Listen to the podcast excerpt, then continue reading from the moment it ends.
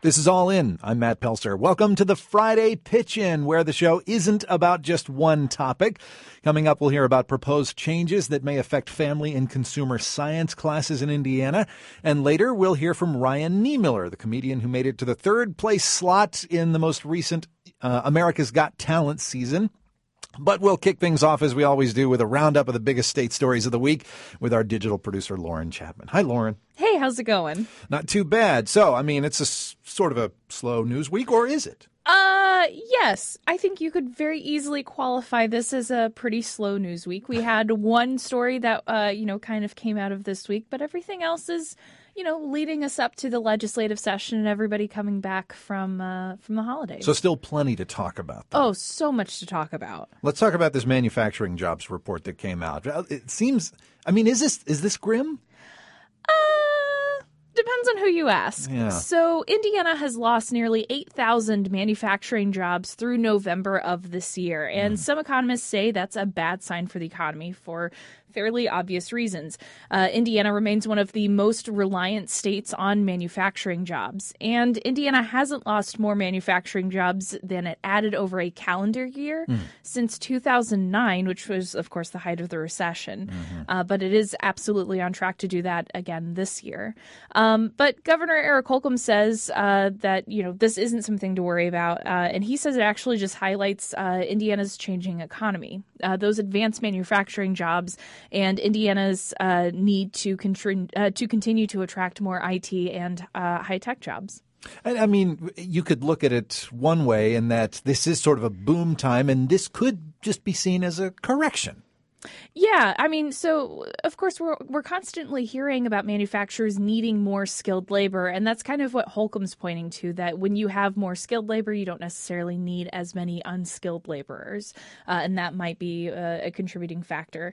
Um, but of course, Governor Eric Holcomb's not an economist; he's governor who is running up to a re-election year next year. So, you know, taking what he's saying with a grain of salt, you know, economists obviously point to this and say this isn't great for Indiana's economy, especially because because we do rely on manufacturing so heavily. But to a degree, it could be expected, depending on how you looked at how you look at it. Totally. Yeah. And what about um, this uh, proposal to um, decrease decrease the age limit for to serve in the legislative legislature? Goodness. Yes. So uh, there is actually an age limit to serve at the Indiana State House. Uh, the state constitution sets the age limit to serve in the Indiana Senate at twenty-five years old and twenty-one years old for the House. Uh, and uh, there's a, constitu- a constitutional amendment proposed by uh, Dwyer Democrat Christy Chyung uh, to uh, change those limits uh, both to eighteen years old. Uh, in November, Chung said that he had hadn't gotten a Republican co-sponsor for his amendment, which without one is likely to um, advance anywhere in the legislative session. Okay. So uh, uh, so the G O P leaders are saying no. Yeah. Yeah. Basically, uh, overwhelmingly, uh, they're not they're certainly not sold on the idea. Um, Senate President Pro Tem Rod Bray said uh, before amending the state constitution, lawmakers really needed to consider why the age limits were set. Uh, and he argues uh, that it was actually for a bit more life experience, that at eighteen years old, you don't have a firm grasp on what some of those consequences of legislation may be. Uh, Conversely, uh, outgoing House Speaker Brian Bosma joked that uh, they shouldn't raise uh, they should raise the age limit actually to uh, forty or forty-five, um, but mostly fell in line with with Bray saying, you know, we, we really need to consider why these age limits were set in place. Yeah, I, I would love to ask him why he feels that way. I know it was just a joke, but uh, but that's that's pretty funny. I mean, you know, I uh, as someone who is twenty-seven uh, and uh, basically the same age as as uh, Chris Chung, you know, I can I very much appreciate why you would look at those term limits and, and think, well, maybe I should we should reconsider that. But I'm also someone who doesn't own property, so a lot of the the consequences of a lot of legislation sometimes uh, I have to go for uh, more context. Mm-hmm. So. That might be. And that, and that could be the G O P leadership's uh, a part of their argument as well. Yeah, absolutely. Um, what about uh, uh, this Medicaid waiver for mental health? Yeah, so uh, Indiana got this waiver uh, earlier this week on Monday, in fact. Uh, so Medicaid funds were limited for inpatient mental health treatment at facilities with more than sixteen beds. So depending on the size, you couldn't stay for a certain period of time. And so this waiver helps ease that and allows for longer inpatient stay, uh, stays uh, to help transition folks back into the community, especially when they're dealing with uh, severe mental illnesses. Um, and this uh, also is expected to drive down Uh, some of the costs associated with uh, overuse of emergency departments for mental health problems. Uh, so the Indiana Department of uh, Family and Social Services says the reason why this waiver was so important was because of the connection between substance use abuse disorder and mental illness. Uh, they say uh, about a quarter of folks with substance abuse disorder also have a serious mental illness. Uh, and Indiana is one of three uh, places that got this waiver. It was Vermont and D C that also got the waiver, uh, which goes into effect on January first. So really, we're one of two states. Yeah. I mean, D C uh, territory, but uh, so that's, huh, it'll, it'll go into effect first of next year. Yeah. Okay. Uh, and I, I think that this is... This is great because uh, the focus on mental health is uh, is shifting, and I think that uh, that this is a good step. And I think that uh, if Indiana is leading the way with this, I think that might might make well for us in the headlines. Yeah, it's also interesting the the shifting focus on uh, substance abuse disorder. Um, so the the state itself has long uh, been focusing on treating it as an illness, and this kind of Uh, continues that that step of saying, hey, you know what, if we're going to deal with the opioid um, epidemic, we have to treat addiction as an illness, and we have to furthermore also treat mental illnesses as any other illness as well. Mm. Um, homeless students. So the number of homeless uh, students uh, in Indiana nearly doubled in the last ten, eleven years? ten years, yeah. Wow. Uh, and those numbers are kind of shocking. According to state data, Indiana had more than sixteen thousand three hundred homeless students enrolled in schools last year, compared to just over eight thousand nine hundred in two thousand eight. Uh, so to kind of figure out what that means, uh, Jeannie Lindsay, our education reporter, talked to Fort Wayne Community Schools about how this strains school resources, especially when you consider that state funding only covers about half of homeless students. Um, so Fort Wayne Community Schools has the highest student enrollment in the state overall and the second largest population of homeless students. Uh, their spokesperson said uh, the district offers meals and transportation uh, to any homeless student enrolled in the district, but it doesn't get money for all of those services. So they're relying on a lot of community outreach and things like that just to take care of their student population. So when we say students in this case, we're talking K twelve, or are we talking K through college? K twelve. K twelve. Homeless. Oh, my goodness. Um, and, uh, ooh, what is this about um, fish? We're talking about fish? Uh, what, what's so important about these Cisco fish? Well, first of all, they have the cutest name of any fish I've ever heard of. Uh, Uh, so these fish, uh, a cold water species called Ciscos, uh, are a really good indicator for the impacts of climate change. Uh, so back in the nineteen fifties, uh, Ciscos were in more than forty Indiana lakes. Uh, now the Indiana Department of Natural Resources says they're only found in seven. Mm. Um, so our energy and environment reporter, Rebecca Thiel, uh, talked to a Purdue ecology professor who explained that, you know, as climate change car- uh, causes larger rainfall in the spring, uh, you get more flooding and more runoff, which means you get more nutrients coming off of the land, which can cause algae blooms, which deprive fish like Ciscos of oxygen in their lakes, causing them to die. Mm. Uh, and so this is a really, a very tangible way of measuring some of the, the impact of climate change uh, on Indiana's wildlife. Mm. And for, for people who don't know Ciscos, can you describe them? Are they... The, the... Yeah, they're... Uh, they're um... Man. I would say, from what I recall, they, they're about the size of like an adult hand, mm-hmm. about as about that long, mm-hmm. with uh, with fairly large eyes. Yeah, so they, they've kind of got, I mean, they're fish, so they've got those kind of like weird silver fish eyes, and they are a silver fish uh, with a darker coloration on its back. Mm-hmm. Um, interestingly enough, as part of uh, Becky's, uh, Rebecca's uh, uh, reporting, um, they uh, these fish actually end up feeding a, a more popular fish to catch, uh, like salmon and trout. Mm. So they're just small enough in order to be, um, you know, eaten by the larger fish, but they're also just large enough to eat some of the, the tiny fish that you see in most uh, rivers and lakes. Mm-hmm. And uh, you'll be back for one more week of the Friday Pitch-In next week before mm-hmm. we turn it over to Brandon Smith, right? Yes, and good luck with that. Well, and this is and this doesn't mean you're gone forever. You'll be back after the session, but we're We're going to start doing the Friday Pitch-In first segment with Brandon because the session is about to start. Yes, and uh, if you know any, if you need an expert as on how the State House works and how the legislative session works, Brandon Smith is always the person to go to. Indeed. Uh, well, we got a couple of minutes left. How was Christmas for you? Christmas was a blast. Uh, I got to see uh, all of my family on uh, Sunday. Uh, we had a big family reunion, and we actually ended up having it at W F Y I.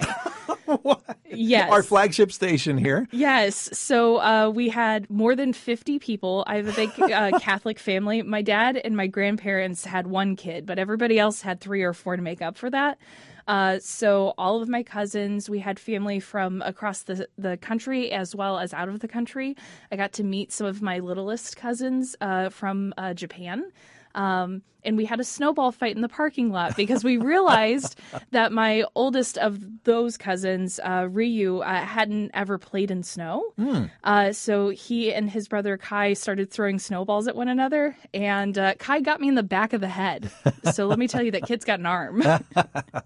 Well, it's uh, it sounds like a great time. So essentially, was were were you the host since it was in Indianapolis? Uh, a little bit. So that was that was the big the Chapman family Christmas party. Which... We we have a family reunion for all of the high holidays, which are uh, Christmas, Easter, and the Fourth of July. For some reason, all for right. some reason, uh, and then uh, so then we had regular uh, Christmas with uh, my parents and grandparents and my Aunt Judy. And you had a great. Uh, uh, we communicate here at All In on Slack, and you had a great Slack message. You were marked safe from the Chapman family Christmas party. I was, which made me laugh out loud when I saw it. So as far as uh, gifts, did you did you make out like a bandit, as as oh. a as a father would say? Yeah, I'm an only child and an only grandchild. Okay, so, so things yeah. went well. Yeah, I, I, I got a, I finally got the Nintendo Switch. Oh, so uh, oh, okay. Now I'm looking very seriously at what games to get, and I'm seriously considering picking up Witcher three. Well, I would recommend, if you like to play games with other people, if you like fun, simple games with other people, I like um, Overcooked. If mm-hmm. you've if you've heard of that one, no, uh, it's a fun one where you cooperate and you can move. You, you you have to. You're running a restaurant essentially, and you have to run okay. around and and prepare food and put it on a plate and do all this. It gets my wife and I yelling at each other uh, so much because because she's like she like takes over as the chef. You know, mm-hmm. she's she's she's really good at it. And of course, Mario Kart's a good good of time. Of course, yeah, yeah. So that that's that's what I have, and that's what I play on the Switch. uh, so anyway, our news empress, Lauren Chapman. Thank you, Lauren. Thank you, as always, for having me. Up next, proposed education funding changes from the Department of Workforce Development could cut funding from some family and consumer science classes. We'll hear from Indiana Public Broadcasting's Justin Hicks on those changes next. I'm Matt Pelser. We're back in ninety seconds. This is All In.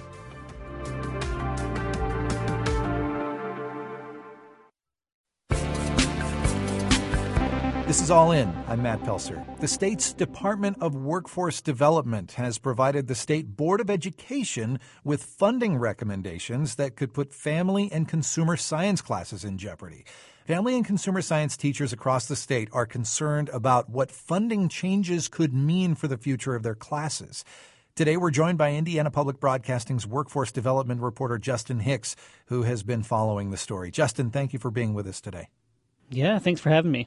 Justin, you've been following the developments around the state funding for family and consumer science classes. What kinds of classes fall under this umbrella? What subjects are we talking about here? Yeah, sure. So this is a pretty broad umbrella, the family and consumer science uh, suite of classes, if you will. Um, so it includes things like uh, food sciences, um, early childhood education, fashion and textiles is in there, um, even things like housing and interior design and nutrition science. And that's That's the very broad umbrella of family and consumer sciences. Um, there's there's only a handful of classes that, that seem to be uh, maybe at risk in some schools, um, but that's the broad umbrella of family and consumer sciences. And what is happening around the issue of funding these classes right now? Sure. So there's five specific classes, um, and so I don't want to I don't want to uh, make it sound like it's like it's all of family consumer science programs. It's not the entire programs, uh, but there's five specific classes that uh, when the Department of Workforce Development, uh, who who is legally mandated to kind of hand a recommendation every year to the State Board of Education for approval. Um, The, the way this works is, is there's there's this stuff called incentive funding, and what that does is it's the state's way of saying we prioritize uh, sort of these classes over here, and uh, and to kind of sweeten the pot for local schools and to help offset some of the costs, they say um, tell us how many kids enrolled in this certain C T E class, a career technical education class. Uh, tell us how many kids enrolled, and we'll we'll kind of reimburse you. Um, that amount. And sometimes that I think uh, my understanding is that sometimes it, it not necessarily it's not necessarily a reimbursement. It happens maybe after the fact or before the fact sometimes. But whatever the case is, um, let's say you had five kids enroll in a class, and the state says we'll give you one hundred dollars for each kid that enrolls in that class. The school then gets five hundred dollars. So there were five classes in particular that fell under the F C S umbrella. Um, it was adult adult roles and responsibilities. Uh, consumer economics, nutrition and wellness, child child development, and interpersonal relationships. Those kind of classes that teach more of your more general kind of adult skills type things, you know, personal finance, how to balance a checkbook, or nutrition and wellness, maybe just how to cook basic foods for yourself. Uh, those classes were recommended by the Department of Workforce Development in association with the Governor's Workforce Cabinet. Uh, they were recommended to be sort of removed from that list of uh, classes that get that incentive funding. So, um, and they were actually being incentively incentively funded. I don't know if that's a, a real a real phrase, but uh, at one hundred fifty dollars per student. Um, and uh, my understanding is thousands of kids, uh, maybe tens of thousands of kids across the state uh, took these classes um, because they're rather, you know, you're you're board, you're like I said, your baseline adult skills. So a lot of kids took these classes. Um, And uh, that could mean uh, significantly less money for some schools. And why is it that the state workforce agencies are making recommendations about where money should be allocated in schools? Yeah. So uh, one important thing to note is that the uh, C T E program, the Career and Technical Education program, which used to be in the Indiana Department of Education, has been moved from the Department of Education underneath the Governor's Workforce Cabinet. So C T E stuff is now funneled through the Workforce Cabinet with the idea uh, to be that it streamlines sort of the workforce process. Uh, the Workforce Cabinet is supposed to be talking to business leaders from all around the state, finding out what they need, what they're looking for, and then addressing those needs as quickly as possible. So kind of having that whole pipeline of saying, okay, you need more kids with a welding certification, for instance. I have access to the ninth graders right now, and I can get them prepared to start welding for you, you know, pretty soon after they graduate from high school. So I think the intention was to put them all in that one workforce umbrella, that one workforce uh, cabinet to kind of make things go a little bit quicker, a little less bureaucratic, um, and to streamline sort of the, the needs of companies and, and how they're addressed. And what is the state's argument for cutting funding to family and consumer science classes? Do we know where that money would go instead? Yeah. So uh, and, and it's really just a philosophical, I don't know, philosophical, but it, it's, it's a priority difference in the sense that uh, there was a report that came out in October two thousand eighteen. Uh, there was a C T E action team that presented a report to the Governor's Workforce Cabinet.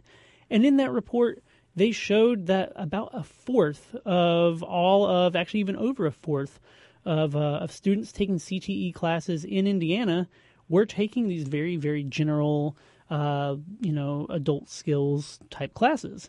Um, and their argument was that we're spending money on these kind of generalized classes when what companies are telling us is that we need people with certifications, with very specific skills. And so if students aren't kind of progressing along this pathway of, you know, I take welding one, then I take welding two, and then I take welding three, and I get a certification at the end of the day, um, if they're not kind of progressing along uh, and, and sort of going in that um, pathway of, of classes, um, you know, then, then it's kind of taking money away from those types of classes um, if they're staying in that sort of general pool of adult skills classes. So their thought was to just prioritize students taking these career pathways a little bit more, maybe, um, than them having these sort of general adult skills classes. So uh, what I'm hearing is that the issue is that the state thinks that these classes, or rather the time spent that these students would otherwise be spending on these classes, might be better spent if it were spent on something a little more specific, perhaps. Like you said, like like uh, work skills classes like welding and things like that. Yeah, exactly. One or two sentences from the October twenty eighteen report that I think really sort of clarify this. Uh, it says, literally, this is a quote, "There is a perverse incentive for schools to max out credit in one or two courses or enroll students in several of the foundational or introductory courses rather than offering courses that have rigorous, non-duplicative content," essentially meaning they want students to go, uh, you know, depth versus breadth. They want students to go deep rather than wide in, in, in a single subject matter. What have you heard from teachers about these cuts? Sure. So, as you can imagine, it's not popular with teachers, especially teachers who teach those exact classes that they've been told won't receive this state incentive funding. Um, understandably, uh, many teachers are worried that their schools, um, who have sort of less than ideal budgets, we'll say, um, many of them, that the schools, if they don't have that incentive funding, won't prioritize their classes at all and won't offer them.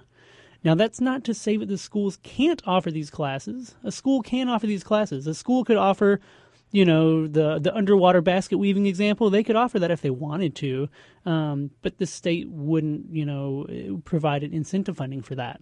When it comes to helping prepare and educate a future workforce, do teachers have a shared sentiment about what kinds of classes do that best? Uh, maybe. It's, you know, every teacher is going to say that maybe their class is the most important, um, and, and that's totally fair. Um, but I think maybe one thing overall that almost every teacher can agree on, uh, and this is something that I've heard from a lot of companies in workforce development reporting, is that something that people really want to see are these quote-unquote soft skills.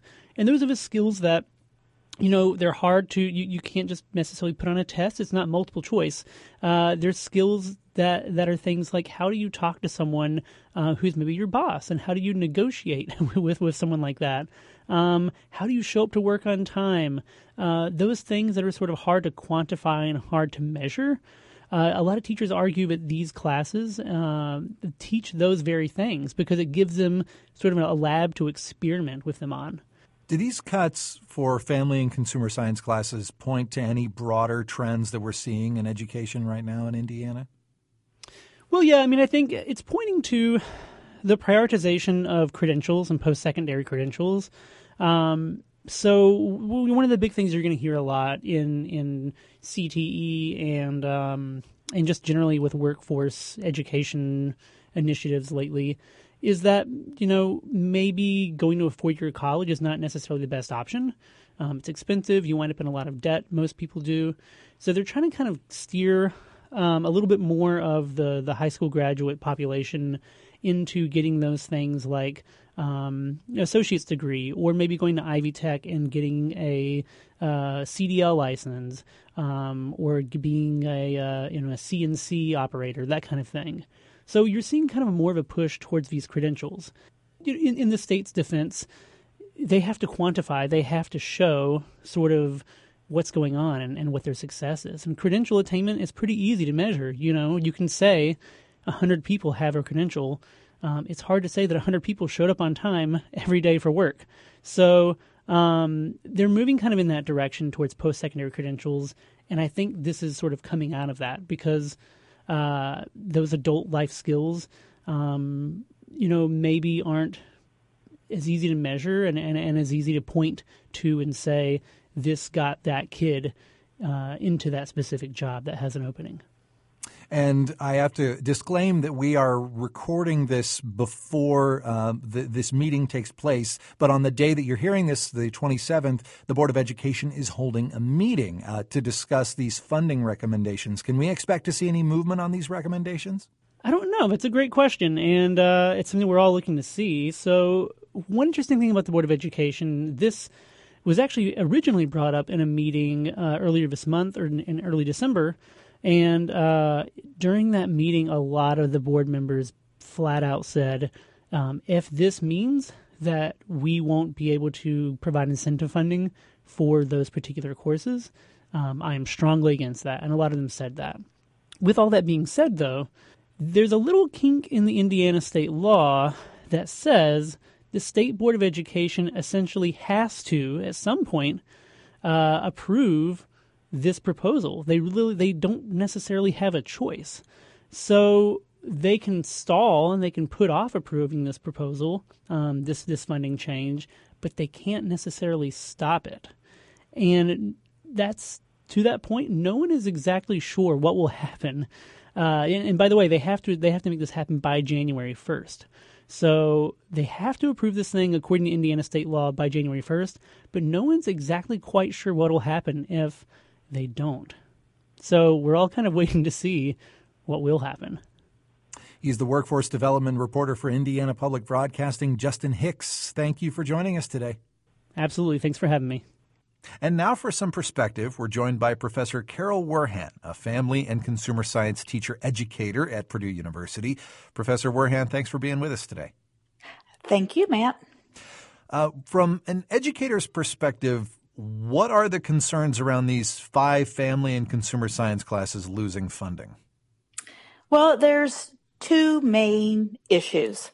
The first one has to do with nutrition and wellness and child development are both foundational courses for several of Indiana's high-demand, high-wage career pathways, including education and training, human services. Nutrition would be for hospitality and human um, sciences and health sciences. So it is as if um, we're being told we will not fund Algebra one, but we will fund Algebra two. So these are introductory or foundational courses to be able to take the next step along the career pathway. So that's one issue.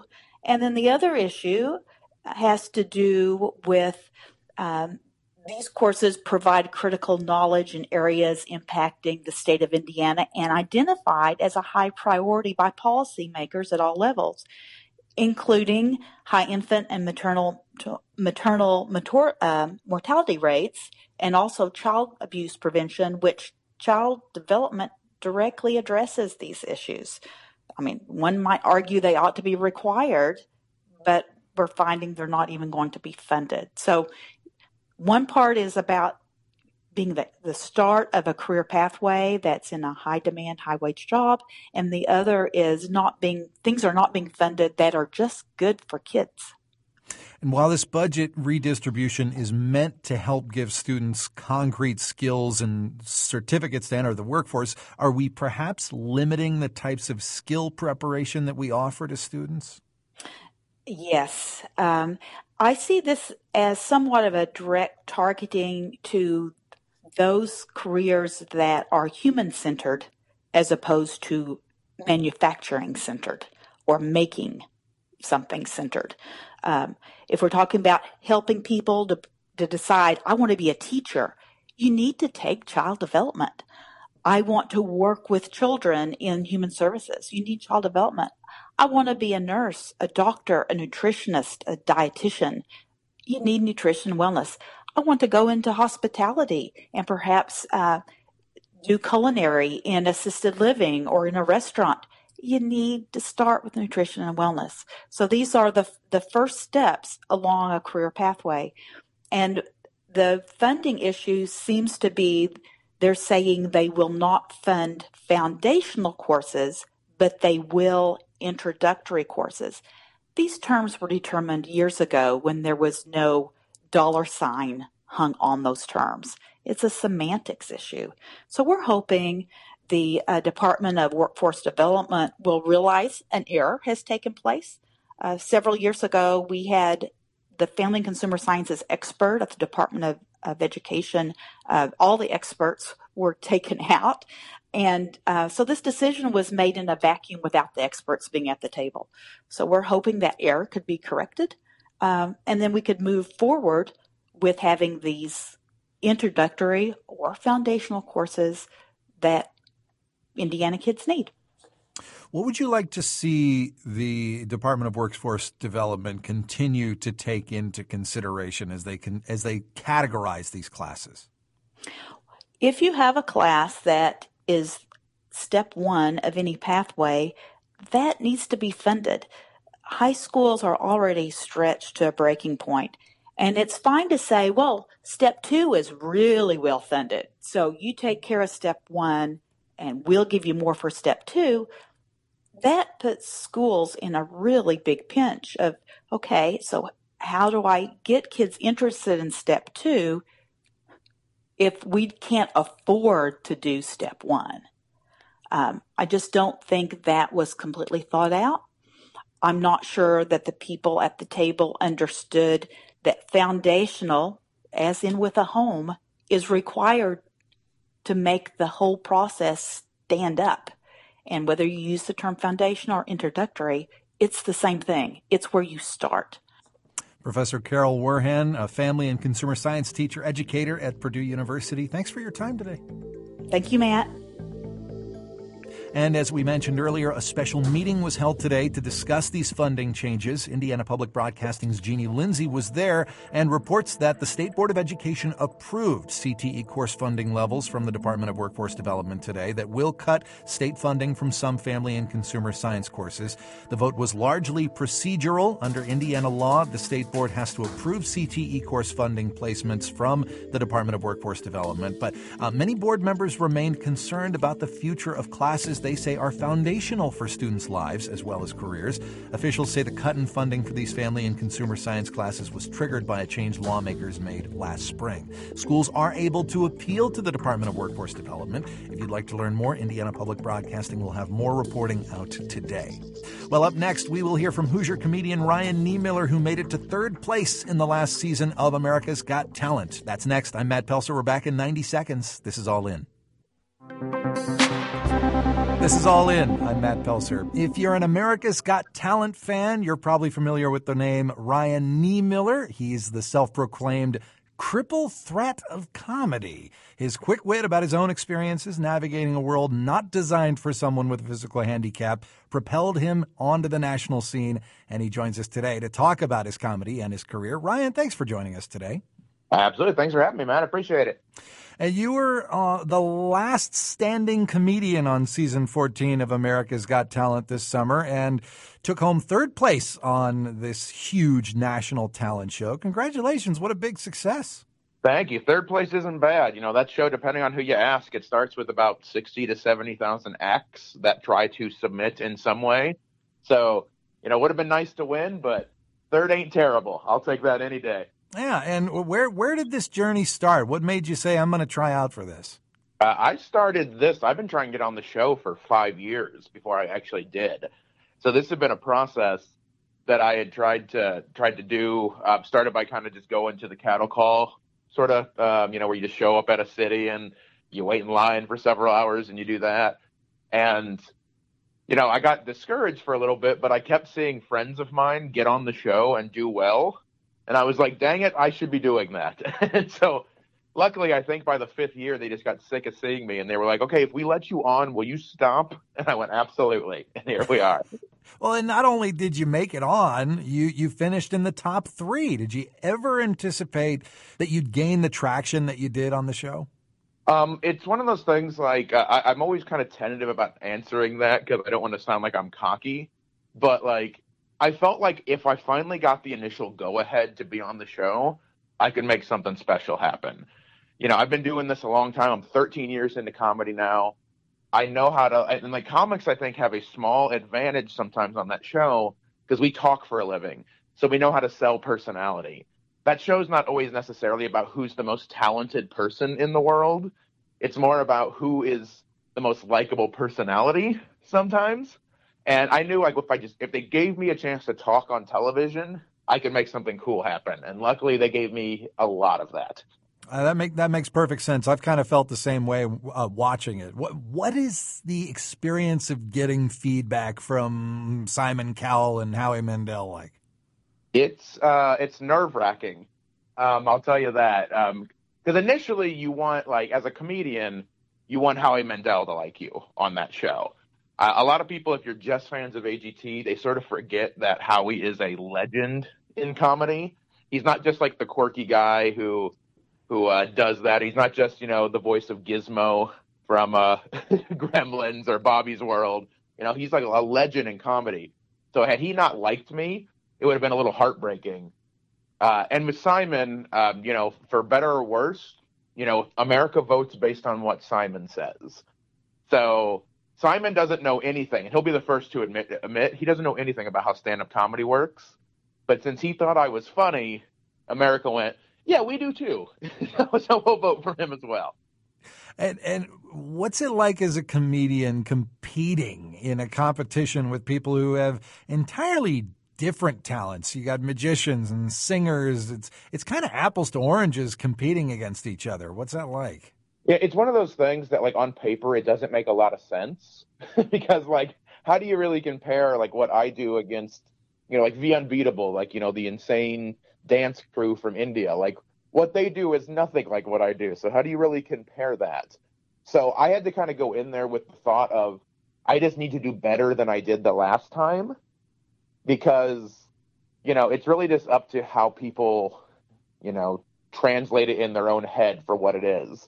You know, because some people, you know, no matter how many times that they, they don't want to vote for singers ever. They think singers should have their own show. So it doesn't matter how good or talented a singer is on the show. Some people will never vote for them.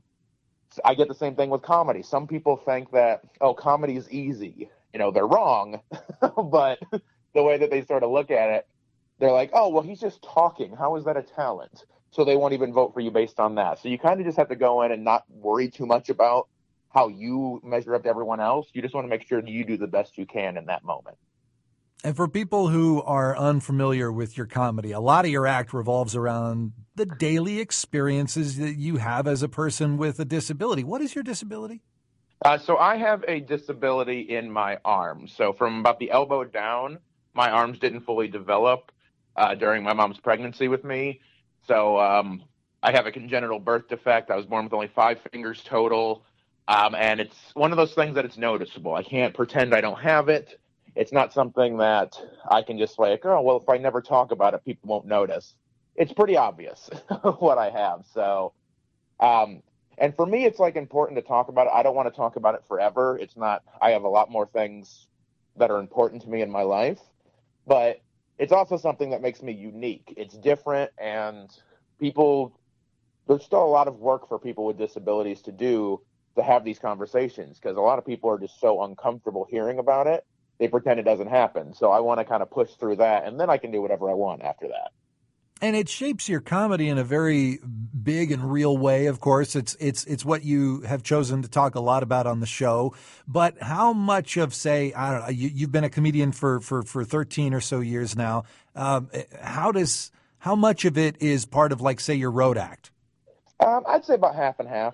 Yeah. It, it really depends. Like, I mean, I talk about other stuff, and I sprinkle it in because – the way I look about it, it's not just, it's not a gimmick. It's not something that I'm just trying to exploit per se. It's more something like, it's literally my life. Like, you know, like it's how I have to live. If I don't make jokes about it, you know, that's one thing, but like my day-to-day life is shaped by it. You know, I go to the grocery store, people are going to stare at me. People are going to try to help me when I didn't ask for it. You know, when I was still having to work regular jobs, people not hiring me because they assume that with a disability, I can't do that job. Uh, difficulties with dating because people, you know, are just uncomfortable and scared because it's so different. And then they, I don't know how other people are going to talk about it. So there's so much that, like, it shapes the rest of my life that I think it's ridiculous when people would be mad that I want to talk about it in my act. Because it's not, it's not just talking about this. It's, it's who I am. Well, yeah, and as a comedian, it's a stand-up comedy is kind of a, it's a it's a visual medium, and so that's kind of something you've got to get out of the way initially. So you might as well joke about it. Exactly, and and a lot of what I I think that I'm trying to do, like like it's actual. I'm trying to have like a deeper purpose to it. I'm not up there just trying to make puns, you know, or just do little sight gags or anything like that. I'm talking about actual things that have happened to me. You know, stupid encounters that I've had, how it's affected my day-to-day. It's not just me going up there dancing for the people, you know, like a like a jukebox that you put a coin in, and I do this little funny thing. It's uh, I try to be real about it. And, you know, I think that's part of what helped me have such a successful run on America's Got Talent, is that people could tell I was genuine, that this stuff was important to me. Was your disability always something that you had a sense of humor about? Um, yeah, for the most part. Uh, it's something you kind of, uh, especially when yours is like, when it's so obvious, like what I have, you know, I can't just wear a long sleeve shirt and nobody knows, you know? So, um, I learned pretty early on, you know, when I first probably started getting to school, you know, age four or five, that if I made the jokes first, other people wouldn't make fun of me, you know, because kids are mean. You know, it's a, you know, they don't haven't learned those like social cues to not just say whatever they're thinking yet. So for me, it was sort of a, originally a self-defense mechanism. Like if I made the jokes first, everyone would leave me alone. And then as time went on, I kind of realized, hey, if I'm funny, people do what I need them to do. And it sort of blossomed from there. do, do you ever hear feedback about your bits from other people with physical disabilities? I do. Yeah. And it's almost universally positive um, because a, a lot of people, and I said this on A G T as well. When I was growing up, there was nobody who looked like me on television. There was no one with that kind of platform that you could be like, oh, well, this is just a thing that some people have. It's not gross. It's not weird. Just some people are different than others. And I never had that to look at. And even now, there's barely anything that I can kind of point to and go, oh, yeah, that's someone that's kind of living my experience. So I've gotten a lot of positive feedback from either people with disabilities or people with children who have disabilities who are like, thank you for at least talking about it and getting it out there to help normalize it. Because my longtime goal is that I never have to talk about it again, because it will just be just something that people realize that others have, and it's okay to talk about just like anything else. You've been a comic for thirteen or so years. Uh, yeah. So far, so good. And you've gotten on America's Got Talent. And did you always want to be a comic? I'm not. Uh, yes and no. Um, I always uh, wanted to be a performer. But my first dream as a performer, I was dead certain I was going to be a professional wrestler. That is, uh, that was always my first love. That was like the first thing I fell in love with as far as like theater and performance, just the pageantry and how over the top and, and getting to see, you know, these larger than life characters, you know, be in arenas full of, you know, thirty, forty, fifty thousand people and just have them in the palm of their hands. Like I fell in love with that. And that's why I started theater. I have a degree in theater from Indiana State University. Um, I did a lot of stage, but it was um, always to help me be a pro wrestler. And uh, I trained to wrestle for about three months, and my body just couldn't take it. It's, you know, people want to make fun of it for being fake or whatever. And um, it's not fake. It's scripted. Those are two very different things, because I played a lot of quote unquote real sports throughout my life. You know, I played football all the way through high school. I never was in more pain than when I was going through the wrestling training. Wow.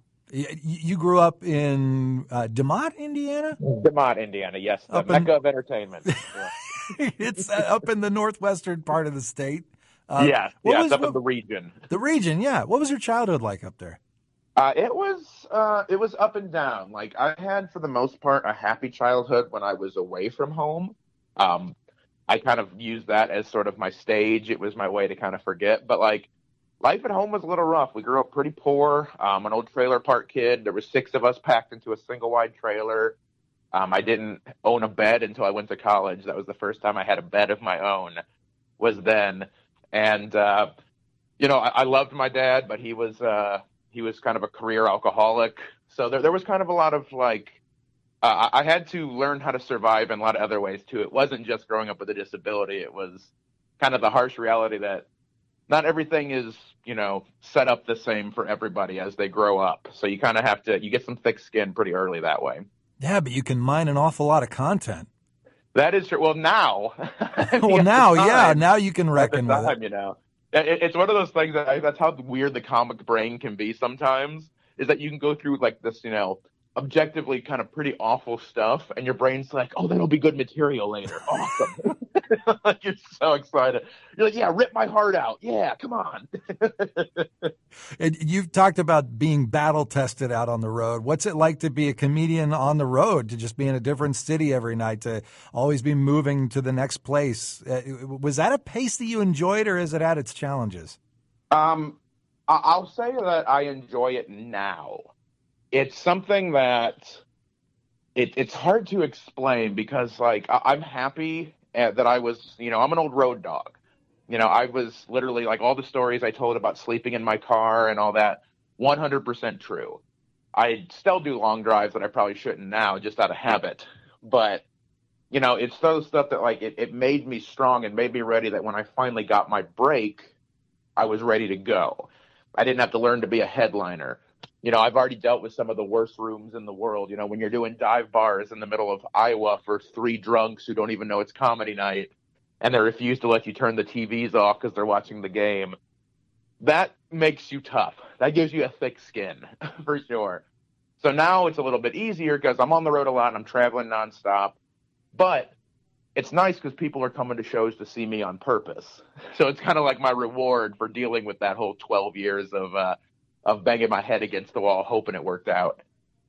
When when you perform to thousands of people on a big stage and you're also on national television, that's a lot different, I would imagine, than performing in a little club in the middle of the state. Do you, I mean, how much did you have to adjust your act? Was it completely different? Were they two completely different experiences? Uh, yes, um, only because, uh, and it wasn't so much because of the size of the venue. I mean, that does play a part, because you kind of, stand-up is one of those things that once you kind of figure out how to do it, you play off what the uh, the audience is giving you. So sometimes if that energy is really hot, you can kind of be more energetic. If they're really tight at the beginning, you kind of have to massage them a little bit to get where you need to go. It, this one was different, not because of the fact that it was these large crowds, because, you know, it's like three, four thousand people that you're performing in front of. It was more because it's T V, and that's just a different expectation. You know, um, my normal act when I'm on the road, it's fifty minutes to an hour. So you can take your time. You can really play with things, make things work. On America's Got Talent, I think the most I got to do was three minutes. So you have to get to the point and fast. So it's a much different energy. Who who are your your uh, influences? Who, who who are the comedians you love? Um, probably uh, the two I would say um, more. Um, I don't really kind of. I don't, I don't know if I'm directly like him in any means, but uh, Dave Chappelle was always one of my favorites. Um, and then uh, another Indiana boy, uh, Jim Gaffigan. Uh, Jim Gaffigan, he grew up in the uh, the region as well. Uh, I think he's from Chesterton area. Um, when I first started, I used to accidentally do Jim Gaffigan impressions on stage, because when, you, when you're just beginning, you don't really know how it works. You don't know what your voice is yet. So you kind of imitate people you've seen and you like. So I used to do that, like, what's wrong with this guy? I did that voice all the time. Yeah. And I had to, like, have someone point it out to me. And I was like, oh, yeah, I'm not supposed to do that. Crap. Have you been able to meet any of your heroes now that you got a little stardom under your belt? Uh, I have. Um, but it's honestly been through other worlds. Because, like I said, I was a huge pro wrestling fan. Like, that was my first love. Uh, so the fact now that Um, not only did I get to do the thing during the finals of A G T with Chris Jericho, who's my all-time favorite wrestler, but the fact that we're, like, buddies now, like, we text and, like, hang out when I'm down where he lives and stuff, it's surreal to me how cool my life has gotten now. And and what are you up to now? Where can people come see you perform? Uh, so I am touring like crazy right now. That is uh, essentially what my life is at the moment.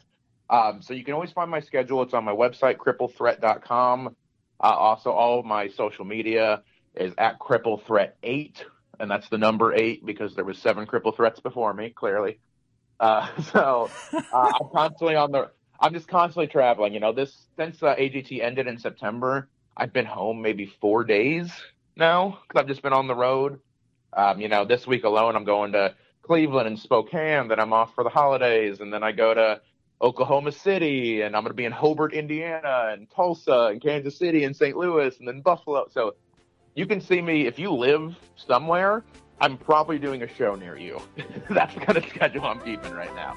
He is the, quote, cripple threat of comedy, Hoosier comic, Ryan Niemiller from America's Got Talent. Ryan, thanks so much and best of luck, man. I really appreciate you taking the time. Thank you. Our producers are Drew Dodlin and Maggie Galon. Scott Cameron is our managing editor. Our show is engineered by Adam Gross. Subscribe to our podcast wherever you get your podcasts so you always know what we're up to. We're also on Twitter and Facebook at All In Indiana. I'm Matt Pelster. Thanks for listening. Have a great weekend. This is All In.